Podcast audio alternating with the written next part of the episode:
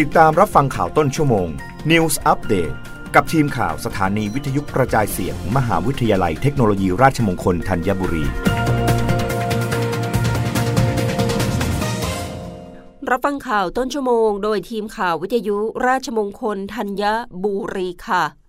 กรมการขนส่งทางบกเปิดให้บริการโดยไม่ต้องจองคิวล่วงหน้าสำหรับผู้ที่ต้องการขอต่ออายุใบอนุญาตขับรถ และใบอนุญาตเป็นผู้ประจำรถที่ผ่านการอบรมผ่านระบบ e-learning มาแล้ว นายเสกสมอัครพันธ์ รองอธิบดีกรมการขนส่งทางบก และโฆษกกรมการขนส่งทางบก กระทรวงคมนาคมเปิดเผยว่า ในปี 2566 สถานการณ์การแพร่ระบาดของโรคติดเชื้อไวรัสโควิด -19 ได้เข้าสู่สภาวะปกติ และได้มีการผ่อนคลายมาตรการต่างๆ จากทางภาครัฐ ส่งผลให้ประชาชนกลับมาดำเนินชีวิต และสามารถทำธุรกรรมกับทางภาครัฐได้ตามปกติ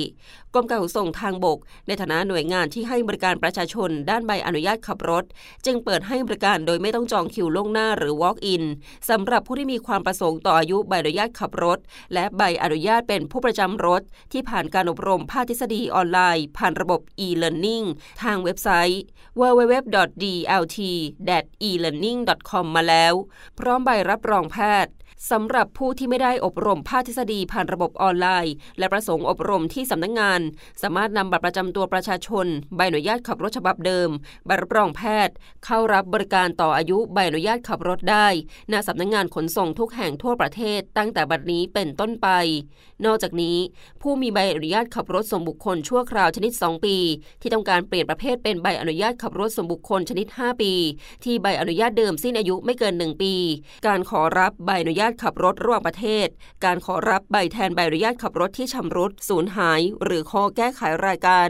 การขอหนังสือรับรองใบอนุญาตขับรถเป็นภาษาไทยหรือภาษาอังกฤษ และการขอรับหรือขอต่อใบอนุญาตขับรถสาธารณะ สามารถเข้ารับบริการได้โดยไม่ต้องจองคิวล่วงหน้าหรือ walk in หรือจองคิวล่วงหน้าผ่านแอปพลิเคชัน DLT Smart Q ได้เช่นเดียวกัน โดยจะให้บริการผู้ที่จองคิวล่วงหน้าเป็นอันดับแรก ส่วนผู้ที่ไม่ได้จองคิวจะมาเข้ารับบริการในลำดับถัดไปสำหรับชาวต่างชาติที่ประสงค์ต่ออายุใบอนุญาตขับรถ เมื่อเจ้าหน้าที่ตรวจสอบเอกสารหลักฐานครบถ้วนแล้ว จะออกใบนัดเพื่อดำเนินการในโอกาสต่อไป รับฟังข่าวครั้งต่อไปได้ในต้นชั่วโมงหน้า กับทีมข่าววิทยุราชมงคลธัญบุรีค่ะ รับฟังข่าวต้นชั่วโมง News อัปเดตครั้งต่อไป กับทีมข่าวสถานีวิทยุกระจายเสียง มหาวิทยาลัยเทคโนโลยีราชมงคลธัญบุรี